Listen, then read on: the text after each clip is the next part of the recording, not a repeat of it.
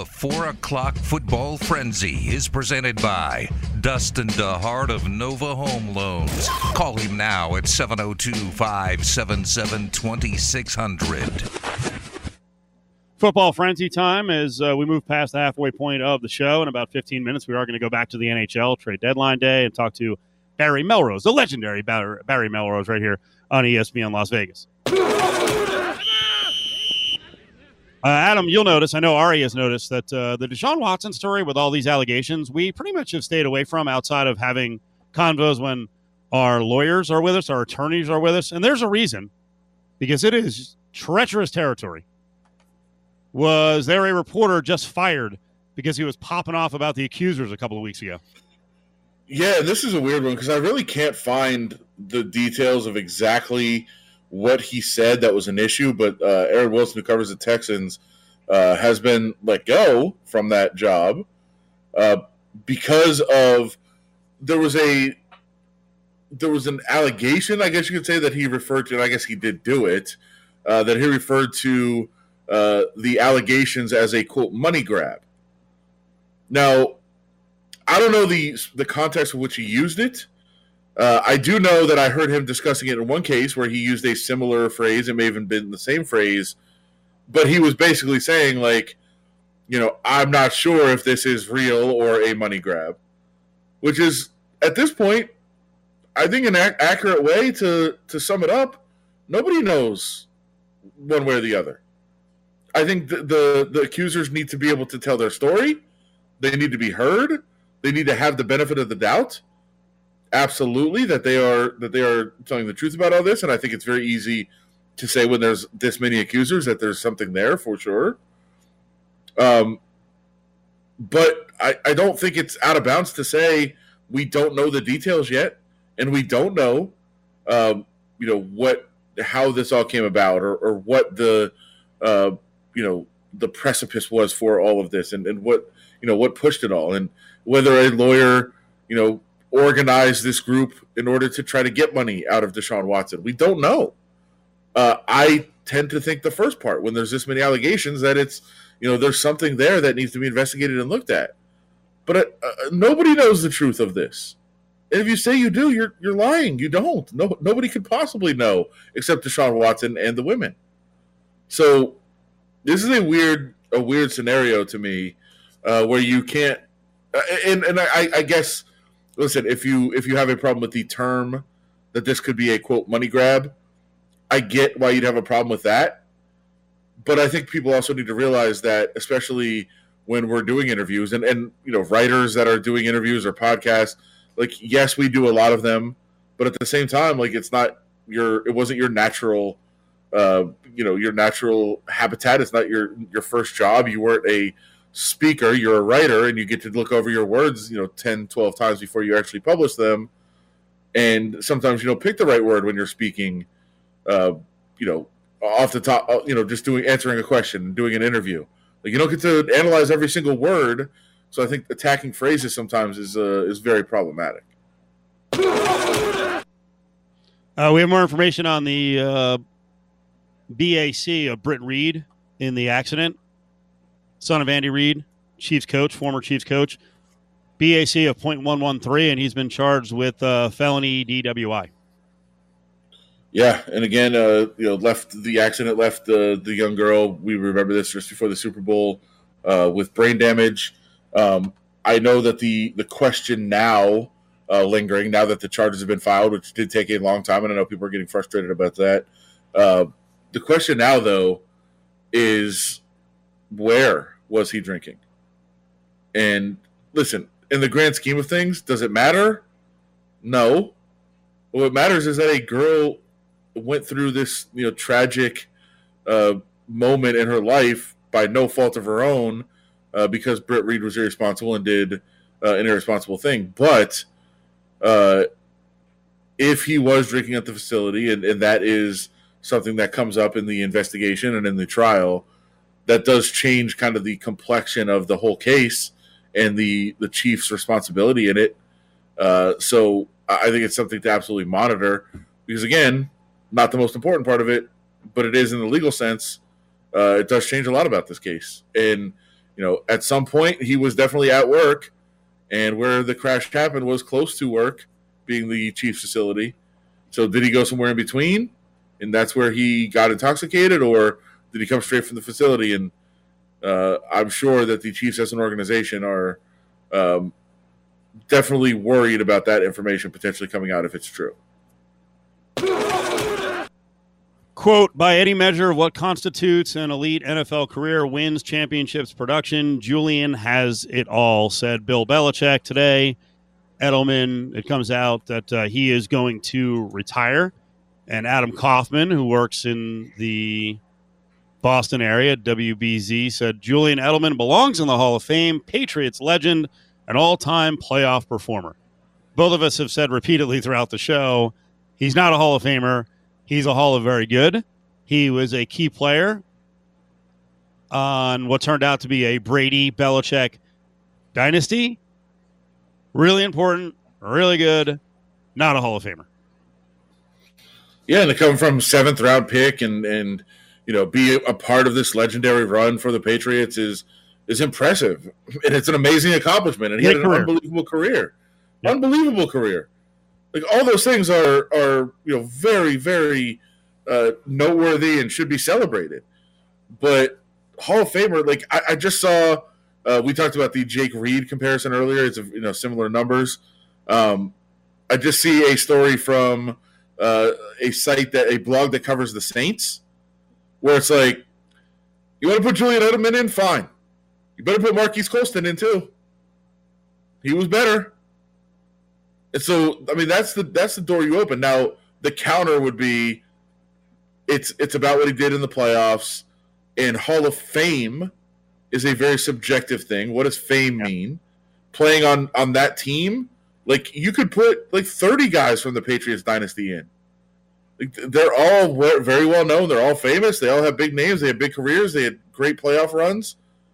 All of those things. So yeah, if you if you want to say fame, Hall of Fame, just means how well known they are.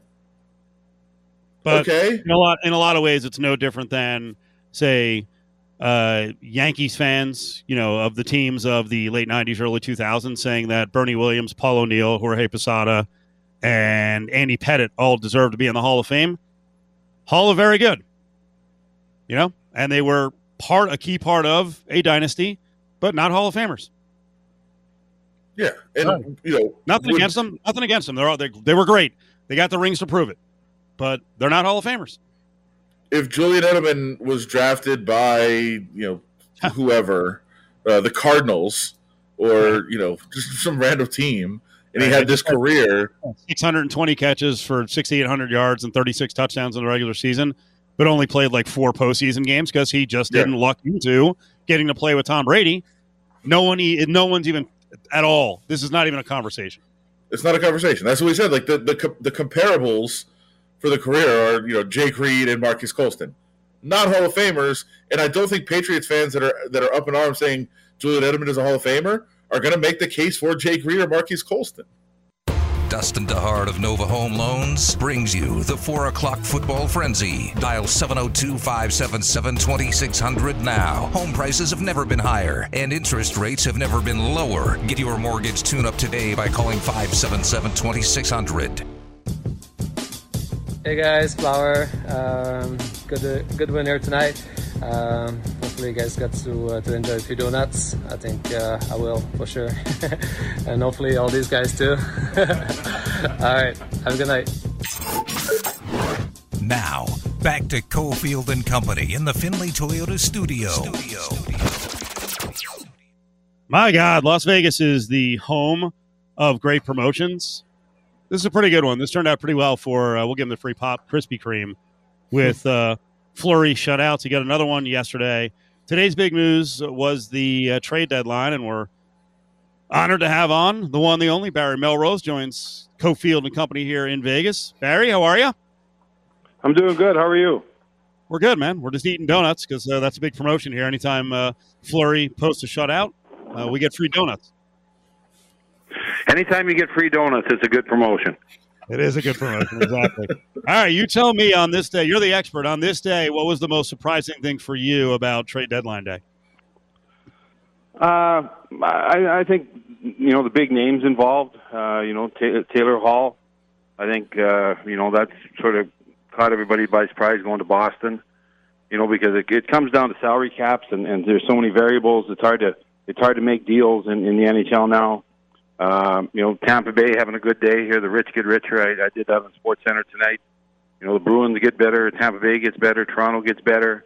It seemed like that was happening uh, all game long. Uh, so, uh, uh, but I, I think it's you know just the, the number of number of moves always surprises me. I, I know why they have to be moved. I know what you're trying to do, but it's it's always a surprise when when you're talking about you know 20 different guys, 30 different guys get moved, and how the, it changes the way that the teams are built. It's it's going to be very interesting. So a lot of uh, a lot of reaction to the Capitals move today. How much better did the Capitals get with their trade? Um, you know what? I, I, it, it, it I, I, they're they're they're bigger than they were. Uh, I, I think it's all going to depend on uh, getting him to play. Uh, he's a yeah. he's a giant of a man. Uh, he's six foot four, six foot five. He's got a wicked wrist shot.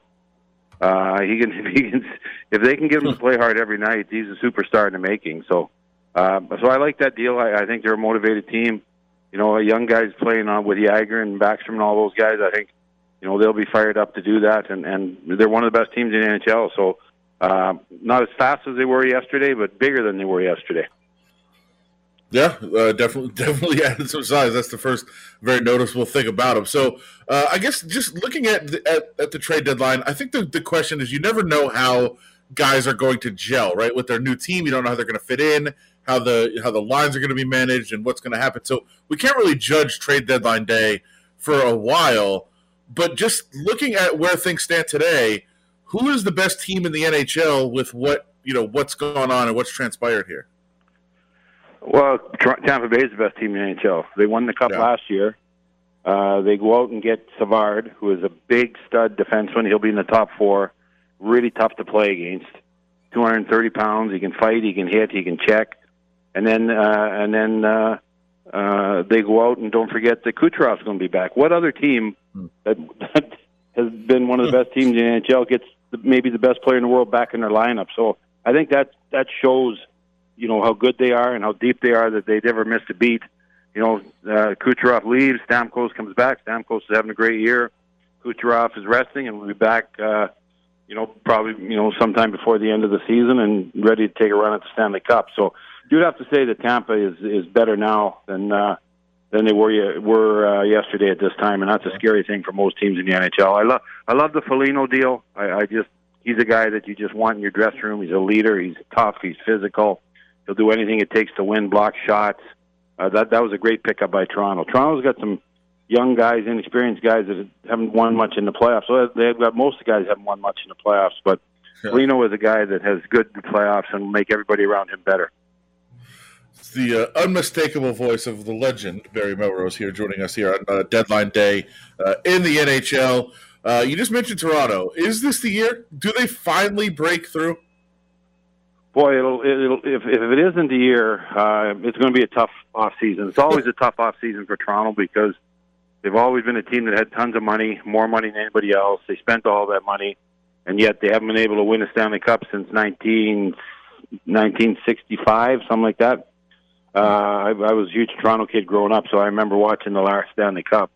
Uh, and uh, they haven't won since. And if you look at that, that's amazing with resources that they've pushed into uh, winning the Stanley Cup and trying to win the Stanley Cup, and all the deals that they made, and all the coaches that they fired, and all the GMs that they fired, and all the presidents that they fired and brought in. Is it's just you know very tough not to never been rewarded with that, and it's a very it's a shocking surprise because you got some teams that that you know doesn't spend the money and didn't spend the money and have won one or two Stanley Cups already. So it's uh it's amazing they haven't won. So in, in answering your question, yeah, this this is probably the best team they've they've had in probably in a long long time. And and uh, if they if they blow this, uh, it, it'll be pretty shocking because they've this has been the perfect year, perfect storm. Everything has been going their way. They've been pretty healthy. Uh, you know, trades, getting Foligno, getting the guys you need.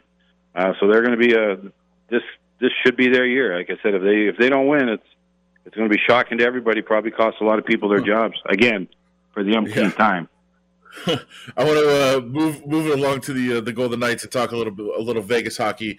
Uh, but with that, uh, how hard is it to know, you know, what teams are the best teams when nobody's playing each other this year outside of their division? We only see how they stack up against their division. Well, I I, I think that's one of the inter- interesting things about this play is that you're you're going to have some prizes uh, coming out uh, after the season starts, after the playoffs start, uh, you know you play in your own division, and then you're you're going to play you know uh, other games when they move on. So I, I think I think it's interesting. I think it's going to be fun. I think it's going to be uh, something we haven't seen before, and and and it, you know it's going to um, open up a lot of things about a lot of people. So I'm I'm looking forward to it. I think it'll be fun to watch. There you go. And with that, how good are the Vegas Golden Knights? What do you what do you think of this team? Uh, good team. Uh, well, there's a lot of good teams right now. We got, you know, you look at Tampa Bay. I talked about Toronto. I've talked about uh, Washington Capitals are very good. Um, Vegas is very good. Colorado is probably the best team in the NHL. Most people are picking them. I'm picking them. They're they're excellent. Uh, so uh, you know, there's there's a lot, and there's a lot of teams that think they can win. There's a lot of good teams, and uh, there's a lot of good teams that think they can win. So that's why there's you know some you know that's why Taylor Hall gets moved to a, a contender like the Boston Bruins at at the end of the year. He he wanted to go to a contender that uh, can win the cup, and Boston, with the right people that they added today, maybe they are now again. So, uh, but it's it's um, it, it's the, the system worked. I think for the NHL with all the stuff that happened and all the things they tried. I, I think you know with all the battles we've had to battle the last couple of years. I think the NHL most things have worked out very very well for them. Yeah, for sure. And, and, for the Golden Knights, not a whole lot of activity here at the deadline day, which is new for them. They've been major, major players uh, the last couple of years. This year, not a whole lot of room to navigate under the cap. Uh, but you know, they, I they think, had some. I think that was Sorry, part of it under the cap. But I, I think they they got a really good team. They don't want to, you know, yeah. they, they don't want to change a lot of guys. They got they made the big deals before. They got the players they wanted. Now they're as good a team as there is in the NHL. So you know, it's the old saying: if it ain't broke, don't fix it. So maybe they just really, really like their team. Well, there you go. And uh, as far as you know, there's been a lot of talk about having two goaltenders that the Golden Knights have. It came in very handy for them when Robin Lehner missed some some significant time and Fleury stepped up and played really well. But when you're spending that much on goaltending and one of them has to sit in the playoffs, does that become an issue where a lot of your cap is dedicated to somebody that won't be in the game? Well, I guess I'll play the devil's advocate. What if they wouldn't have had the two highly priced goaltenders? Would they be winning the way they have yeah. been? you know, Fleury's yeah. been unbelievable. And then yeah. uh, you know he was great last year too. So usually the old saying is if you got two goaltenders, you don't have one. But uh, as far as Vegas is concerned, I know they spend a lot of money on goaltenders, but Fleury's been great and, and has saved their butts uh, a number of times. So uh, right there, when you got two goals, when you got one goaltender and you see a goaltender get hurt, you're shocked. You're, oh, this is this is brutal. This is brutal. At least if you got two goaltenders and one of them gets hurt, you still feel good about your club, and I think that's that's happened with Vegas. They feel good about themselves and and then like their team a lot. Barry, thank you so much. We appreciate it. That was awesome. My pleasure. Thank you. Anytime. Thanks, there he is. Barry Melrose, ESPN. Adam, explain to the audience and, and me uh, for neophytes when it comes to the the cap around the National Hockey League. Um, I was reading this tweet earlier. Teams haven't been shy in shopping their cap space. Uh, Devils, Detroit, San Jose have all been used as a broker to remedy cap issues to this point. What does that mean? Yeah, like uh, you saw with the Golden Knights trade with Chicago, that they got San Jose involved uh, and passed along some of the some of the money. Um, listen, I I am not. I can't do the day to day calculations. The Golden Knights have like a team. I know there's one one guy in particular, but they have like a team of guys that are just figuring out the cap every single day. And you every see day. that's why guys, yeah, that's why guys are sent down. They, they're sending guys down to the minors on off days to to manipulate the cap. Like they've been doing it for two years now uh, to try to stay under and create as much as they can. But some teams have had some cap space, uh, and there's you know there was less cap space like like there is in, uh, in the NFL as well this year. So cap was down, but some teams have a little bit of space. But hey, we'll pay somebody's salary. We'll pay a percentage of somebody's salary the rest of the year. Take on that cap space for a draft pick. You know, throw throw us an asset, throw us a draft pick. We'll take on a little bit of that cap space and uh, it, it, you've seen in a couple of the, of the different deals that have gone on uh, the last couple of days. So uh, I think it's been an interesting little development of like so much manipulation of that number, but you've got to do it. You know, the the Knights have had to have been kind of been up against it for two years now, and trying to figure it out on a day to day basis. And uh, if you've got a little bit of space and you can uh, you can use that and leverage it into uh, a draft pick or a future asset of some sort, why not do that? So when I hear manipulation, I think bending the rules. Is this No, something down the road? uh, Is this something down the road where the NHL is going to be like, okay, this is stupid. We gotta. This is a loophole. We gotta. We gotta stop this.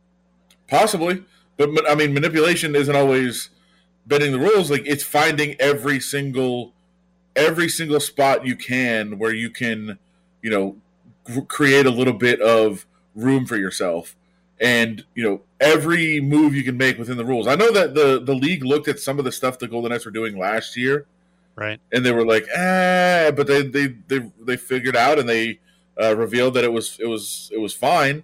It's not comfortable uh, for anyone, and the Golden Knights have you know had a couple of times this year where they didn't even have a full roster. Uh, but you know you've you've got to do what you got to do to to fit all these big contracts there. Uh, in about an hour, eh, check that. About forty-five minutes. Uh, our top story in the Big Five will be talking about what or what the Knights didn't do today, and if they they blew it, because as Barry Melrose just mentioned, a lot of the top contenders made some big banger trades, really improved today. So we'll examine that in just a little bit. Uh, we're going to go to the betting window in about 15 minutes. John Von Tobel will be in as we'll look at this week in NBA betting and also uh, hit on a couple of futures out there. We're seeing more of the draft props pop up, especially locally here in Vegas. We're talking NHL. Check that NFL draft prospects. Cofield and Company will be back in minutes right here on ESPN Las Vegas. Time now for Dustin DeHart's Club 99. Back to Steve Cofield. All right, Club 99, right, from Madden. By the way, John Madden, birthday over the weekend, Raiders legend, 85 years old. So happy birthday to uh, Big John. You know, if they ever did a movie featuring the Madden era, first of all, it'd be highly entertaining, wild as hell. You remember I played that uh, Howie Long clip uh, about six months ago where Howie was doing an interview on Tom Flores, and he he had said something I really I had never heard or rarely heard anyone else say about Flores about the cleanup job that Tom Flores had to do coming into the Raiders because post Madden it was like it was so friggin' chaotic, like the lack of discipline and you know the second, third, fourth, fifth, ten chance guys on the team. You know, and and Long said it. Howie Long said it. He's like, uh, you know, you, you you get there and like showing up on time was like a gigantic deal. Like the players just could they couldn't even manage that, right? Showing up on time for uh, games, sadly, you know, not not not far enough before games, but also practices. The practices was the hard part. So if they if they did a Madden movie, I mean, you're going to look for someone who's a bit zaftig, right? Yeah, I would bigger? so. Right. So Kevin James would be perfect. Sure, but I think Kevin James is like is Hollywood zaftig, not actual zaftig. Is he not fat? Because that's what I was thinking when you sent the story over. I'm like, has he lost a lot of weight? Is this the camera adding 50 pounds?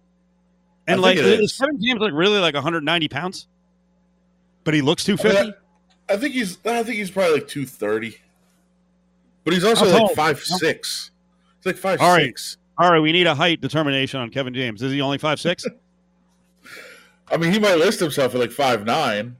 so five six two thirty. He's, he's like a he's a Steve Cofield size. Right, five nine four hundred. Five eight. On a good Five day. eight. Five eight. Okay. Well, that's He's bigger than five, Ari. six. Yeah, that's a Like I lot said, bigger on than a good day. On a good day. All right. All right. All right. So, so wait, you're saying Kevin James is too small from a height standpoint to be Madden? Maybe. Well, no, I think he's and from a weight. I think weight too. I think he's. I think he's not big enough. I would go like a. God, I wish. I wish Farley was still around. That'd be perfect. Uh, what about like the? g- It Matt would have to be like the guy from. There's like, there's the guy that's been on two sitcoms about being a fat guy. Who's that guy? do, you, do you know that that dude? Uh, I can never remember his wasn't it- name. Are you talking about Mike and Molly? And now Yeah, whatever whatever he is, and, and I don't know what his name is in the mixed marriage show that he's on now. It's like it's Bob Hearts something or whatever. I I don't know what the show's called. I've seen the promos on on football games. Okay. But yeah, that guy. You feel Maybe he's he big could do it. I think so. He's like the only like real fat dude in Hollywood. There's got to be some undiscovered fat dudes. Sure. Couldn't Frank Caliendo just do it somehow? I think he's too He's short. not- yeah, he's not big enough either. I mean, you know, prosthetics or something and work it out. Voice is there. Fat, fat suit. It's been done. Oh, so you weren't talking about Billy? You weren't talking about Billy Gardell, who's with Melissa McCarthy and and uh, what was and Mike and Molly? Yeah, that guy. Oh, okay. Well, you weren't even Isn't he the close same? Isn't he the same guy? That's who? He's on a new. He's on a new show. He's yeah. Oh, yeah. something. Oh, okay. Yeah, yeah. He, but, but yeah, Bob Hearts Abishola. Yeah, that guy. It's the Yeah, same yeah. guy, right? I actually thought his name was like Bob Hearts Abishola. I didn't get it. I didn't get that. I was like, Hearts who? What? Yeah, that's the same guy. I think. Yeah, Gardell. That guy. Oh my god. Today we not- really are, we, we really are the freaking Muppet Show judges. We're just like, what? Huh? What are you talking about? Huh? I mean, my lord. I'm just All right, googling you fat actors. You want Billy Gardell? Yeah, I think we do need to come up with a list of, uh, of fat actors. You want Billy Gardell to play Madden? Um, you're saying Kevin James is too small that he's Hollywood fat.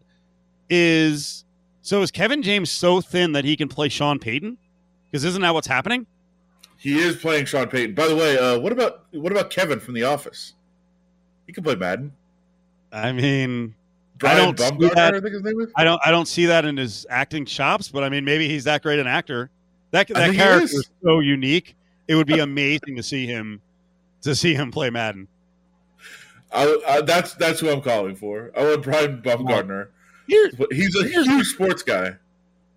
you know, I guess is this an issue if if you've got fatter actors playing thinner guys, shouldn't we be holding those people up as heroes, Sure.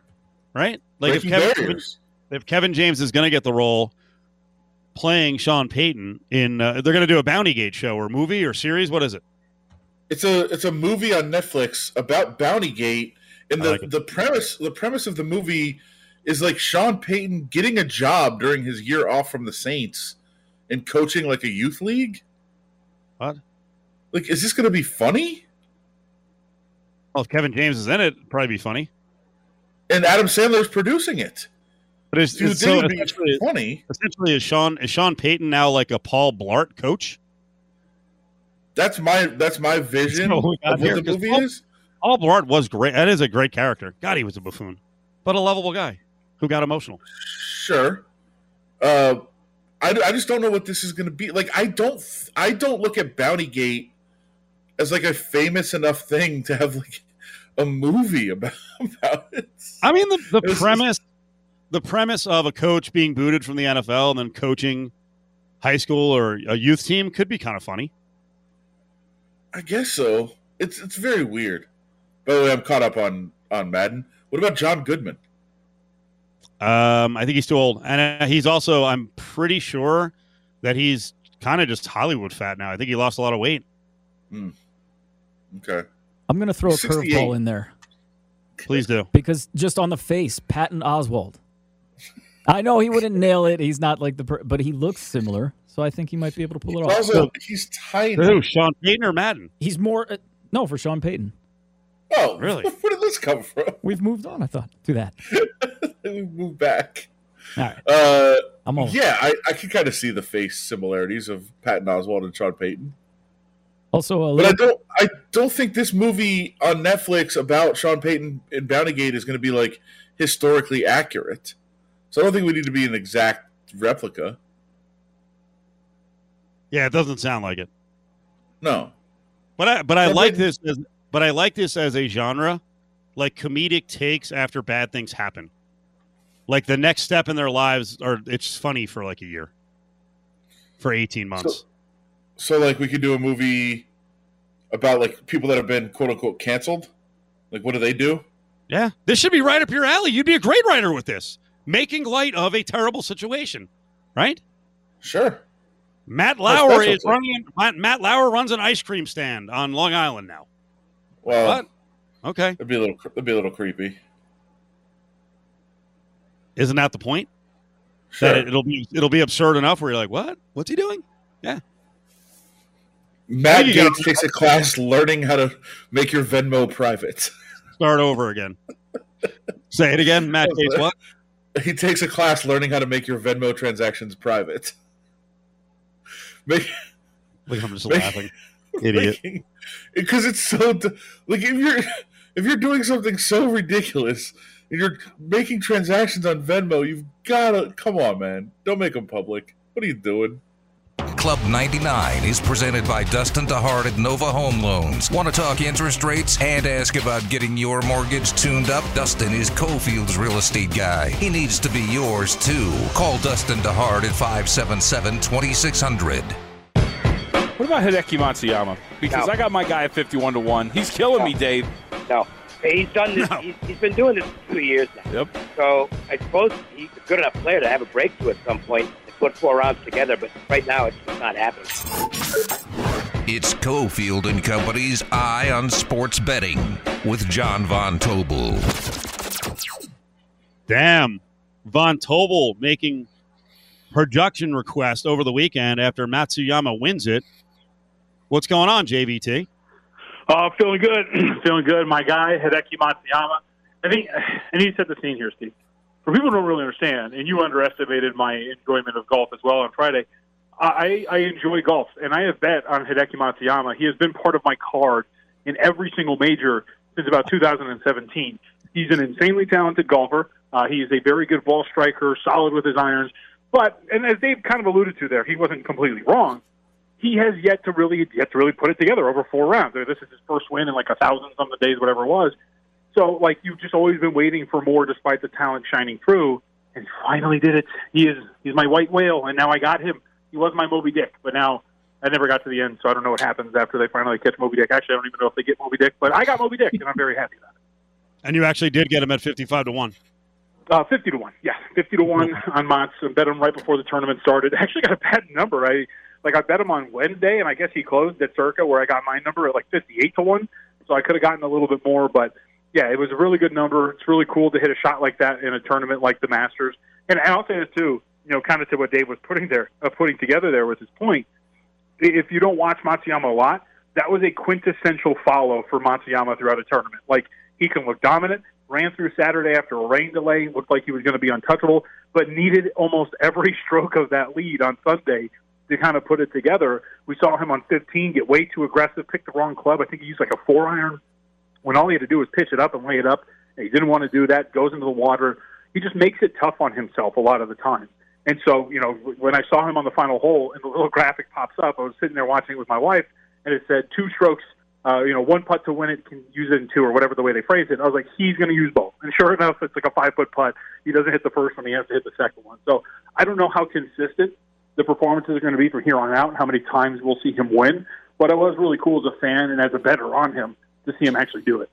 Do you just walk around flexing on everyone you work with at VSIN? Because there, there are so many times I'll listen to VSIN and you're on, and you know you're tabbed an NBA expert, and I'll hear people say to you, "Well, you, you don't really cover this. You're not into this sport."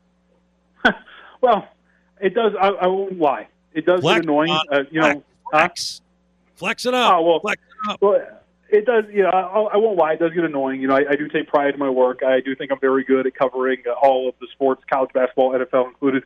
You know, I was, a, po- I was on a podcast earlier today, and you know, they, they you know innocently because you know I'm a VSiN senior NBA handicapper, and they they put me on for NBA. They're like, "Do you watch much golf?" And I'm like, "Yeah." you know, actually, like a lot of other stuff other than the NBA. So it, it gets annoying, but I, I persevere, Steve. I, I persevere. It's a struggle. it is. It is. What Respect, what respect. kept you, what kept you on him, John? Because I know you said you've been betting him. I, I actually read a couple stories this week uh, that were saying all these golf handicappers have been betting him in every tournament, and you and another friend of mine uh, are the only two that I that I know that kind of stayed with it and kept betting him. But why did you keep doing when all these other handicappers seem to have jumped off? Uh, I believe you're referring to Case Keefer. Case Keefer, I saw over the weekend, like Yeah. Uh, on Twitter. Um, so it was a couple of things, Adam. One, you know, like I alluded to, I think from a talent perspective, when you watch him, he, he's a very good golfer. And so, like at times, you know, we're starting to see there's a Rory McIlroy, by the way. When you're a really good golfer, but you consistently underperform, your odds start to drift down the board. You know, four years ago, Matsuyama, we're talking like 25 ish to 1, 30 to 1 in that range to win a lot of these tournaments. But you get bettors who bet on you, you consistently disappoint, and so your odds start to drift downward. So the, I thought the value was there on a tournament to tournament basis. I thought selfishly as well, like I just didn't want to not bet on him the tournament that he did it. You know what I mean? Like I was stubborn because there was going to be like I just felt he's going to break through at some point. I have value on the number, and I just don't want to be sitting there one Sunday when he's doing what he did last weekend and not have the ticket on him, despite the fact that I've been so consistently kind of pounding the table like this guy's good. Just kind of give him a shot. That's kind of what kept me on him. So stubbornness, basically. Uh, yeah, pretty much. Also, also not to uh, not to dampen your flex, but Case hit Matsuyama and a hundred to one shot in one of the NASCAR races this weekend. So what am I on that's for? Insane. I don't know. what are you looking for? that, that's a, that's a preposterous weekend. I just wanted to uh, well, give him credit for, for those one. who don't. And Case can probably speak a little bit more to this, but you know, when I had my show on VSiN, you know, we would do weekly spots with the guys, uh, Brendan Gaughan, on our racing show like from what I understand, NASCAR is a very chalky sport, right? Like the favorites are like three, four to one for a reason. It is very right. rare to hit a number like that in NASCAR, so that's a pretty good hit. Yeah, John Von sure. Tobel's with us at VSiN. Adam Hill is here as well. Uh, we'll get to a little NBA here in just a couple seconds, but we're starting to see more and more of the draft props pop up around the country, and you know. Uh, we're kind of the last ones to get to get the bets. it's amazing in Las Vegas and Nevada. Um, I just put down a little bit of money on uh, over the five and a half pick for one Kyle Pitts at plus 145 on the over. Am I crazy? Hmm. Well, I mean, it's funny. So we talked about this today because I'm filling in on VSiN for Youmans, Matt Youmans. Um, and I actually I, I like Pitts under be, just because if the smoke screens all seem to lead to Atlanta, right? Like Atlanta seems really tied to Pitts in terms of what they want. Adding a piece there, and that's obviously at number four, and so that would be under the five and a half. So that's just my general thought on it. Is when I looked at that, I thought it was going to be five and a half or under the five and a half. Now I will say, to your point, Steve, like I said, making that bet over, the margin for error is really small for that kind of a pick, right? Like if you're going under five and a half, it looks like the top three quarterbacks, top three picks are all locked into quarterback. We can talk about number three and who the quarterback's going to be, but it looks like it's going to be quarterback. So then you're just really asking one team, Atlanta, to make that selection for you, and that's kind of like the tough spot for me. So maybe like instead of, and this is the cool thing about draft props, you always shop around for different things. For me personally, instead of betting under the five and a half, like I was thinking about, go shop and see if I can get a better price on a Falcons to draft Kyle Pitts specifically type prop, like an index prop, things like that. So you can always attack it in different ways. Uh, but I would like I would agree with your thoughts. I personally lean a little bit towards the under, but I think I'm going to try to offset it instead of laying the price that's out there. Justin Fields is what do you got on Pitts, Adam? No, I was going to say also be careful on that because uh, in in I think this is good for anybody that's betting draft props at all is to make sure you read what you are actually betting yep. because as John said, if you're looking for a Falcons to draft Kyle Pitts prop, that is different from Kyle Pitts being the fourth pick, right? Yep. So anybody could draft up or could move up and draft Pitts because I think Pitts is very is a very hot commodity that people might dra- draft up for and you know the Falcons are probably interested in trading down if they don't take Pitts. So just make sure you know the wording because you can find one place as who will be the fourth pick, and another place who will the Falcons pick. Those are different things. So just be careful on the draft props. And if the Falcons say say the Falcons move back to eight and they took Pitts, your bet's still good on Falcons to take Pitts. Right, if you find those, usually, uh, usually it'll be number four pick. Who will it be? But yeah, make that's what I'm saying. Re- make sure you know exactly what you're betting. And as Steve talks about, it, it is very confusing. I mean, we've been doing this long enough that we kind of get it now. But if you're just getting into the draft draft betting world, John, like the over under kind yep. of is confusing for people. You're like under three and a half. Like, oh, he's going to be picked later than than fourth. Like, no, under is one, two, or three like it is kind of confusing for people just getting into the draft betting world. Bro, so it's my job, and I still get confused. I think earlier today I said I liked them over, and I was like, oh wait, no, it's four, so I like them under. Like, it's, yeah, it's, the wording definitely throws people for a whirl, and you know, Adam's point is very sound. You know, house rules, you always want to do that type of stuff with anything you're betting, especially futures wise. But uh, the yeah. wording of the prop that you're betting, you know, I've been burned on that a couple of times in the past. So you always got to make sure. John, John still can't figure the over under in in fight rounds, uh, in round props. You still have a tough time with that one.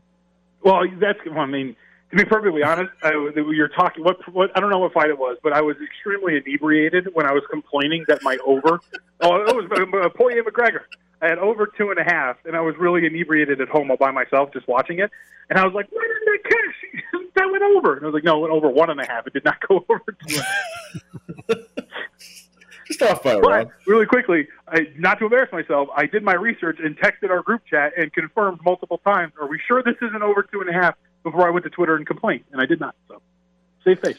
Good. Von Tobel's with us. John is on VSIN this week. He's hosting all five days uh, during the week. What, two to four, John? Two to four, right, uh, Uh, right, right, right in our time slot? Yep, two to four on VSIN Monday through Friday on My Guys in the Desert. So watch that instead of listening to Cofield Company. Yeah, the war is on. The war is on. Uh, it's a ratings war. It's a battle right now. Uh, I wanted to talk Lakers, but you sent over a note and you're like, we have to talk about the Oklahoma City Thunder. Really? Dude, yes. So there's a couple of things. One, they, they have a really interesting young player, Aleksej Pokusevski, who looks pretty good, like super like six nine, long, kind of athletic, kind of space the floor type of kid. Like he'll be fun to watch. But the thing to watch here, guys, this is great. So they are only three wins away from cementing the over on their win total. They just need three victories. So on the surface, that's like ah, three victories. You got a lot of time left. Uh, there's a little over a month. Like it's perfect. They have plenty of time. Here's the thing for those who aren't really following it: the Thunder are tanking. The Thunder are benched pretty much everybody worth their salt on this roster. Uh, Luguentz, Dort, Shai Gilgeous-Alexander, Al Horford has essentially quit. They have tanked. They're tanking, like just full on, just running the C team out there, and they are getting destroyed. Like these games aren't even close. The Cavs the other day just wrecked them by double digits. And so now all of a sudden, if you had an over on the Oklahoma City Thunder win total, this has become fascinating because I think they're like one in seven in their last nine games, or excuse me, that's eight. They're one in seven in the last eight games, and their net rating is like negative twenty-two. So keeping track of this as you go forward, what looked like a like a lock, and you were feeling fantastic, has become the ultimate sweat, and would be one of the worst beats I've ever seen on a win total if it doesn't come in. Did uh you already get- did you already get your Hornets over? Yeah, they cemented it the other day. I think they beat. Uh, actually, I think they beat Oklahoma City. Where they did, it. yeah, they beat Oklahoma City. There you go. Uh, is that is the game where Bridges got the dunk the only game you haven't watched live this year? yes, and I and luckily I got to see it digitally. But I saw somebody. I can't remember who. Like somebody retweeted the video and was like, "Back in my day, this is a travel." I'm like, what are we watching? Like, what are we doing? One, it's not even close to a travel, and two, how do you watch that clip and your first thought is, I should complain about this. It's, it's a fair question. Uh, Lakers are on the verge of getting back to full strength. It wasn't a total collapse that some had feared. Nah, dude, and I think this is like uh, I, I think this is one of the better coaching jobs that's going to go you know under the radar because it's only over an 11 to 14 game span. But what Frank Vogel has done with the Lakers has been absolutely incredible. You know, when when LeBron got hurt and they they lose, I think like three consecutive games. You know, we're talking about watch out. You know, they're going to fall into the play-in seeds, and you know they could be. We're, we're going to talk about them trying to fight their way into the postseason. They're going to be a seven or an eight seed. Since they've lost LeBron, they're five and six, and straight up and against the spread. By the way, they're the second best defensive team in the league in terms of defensive efficiency since they've lost LeBron James. They're also the second worst offensive team. But Adam, they're only getting outscored by 0.2 points every 100 possessions because they've been so freaking good on defense. It's been absolutely incredible. Like Vogel deserves a ton of credit. You get the report over the weekend that Anthony Davis, 10 to 14 days. That was on Sunday, I think. So we're talking about now. I'm not good at math. That's just one day. So I would say that's like nine to 13 days from now that he's going to potentially be back on the floor. Vogel's been awesome, and you know they and they've shifted offensively. You know they're playing right now against the Knicks.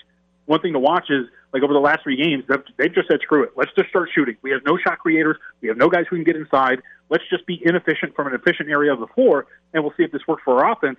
And lately it has. And so I just think like it should be noted that Vogel has done a great job. The Lakers are probably going to be like the five or the four seed, but they're not even going to come close to sniffing the play-in game. And Vogel deserves a ton of credit for it. All right, John. Congrats, buddy. Congrats. That was a big golf. off. That, that was a big golf win at 50 to 1. Good job. Thanks, guys. Appreciate it. There you go. JVT. John Von Tobel. VSIN. He's filling in this week starting at uh, 2 o'clock. See if he can find time to. Uh, maybe you can have both shows on at the same time. Ari's here. Adam's here. It's Cofield. We got a big 5 o'clock hour on the way. In the middle of the hour, we do have to discuss some of the news that uh, came out over the weekend, and that is uh, expectations are full go when it comes to Raider Stadium in the fall with the place packed with fans. More of Cofield and Company is on the way Live in the Findlay Toyota studio.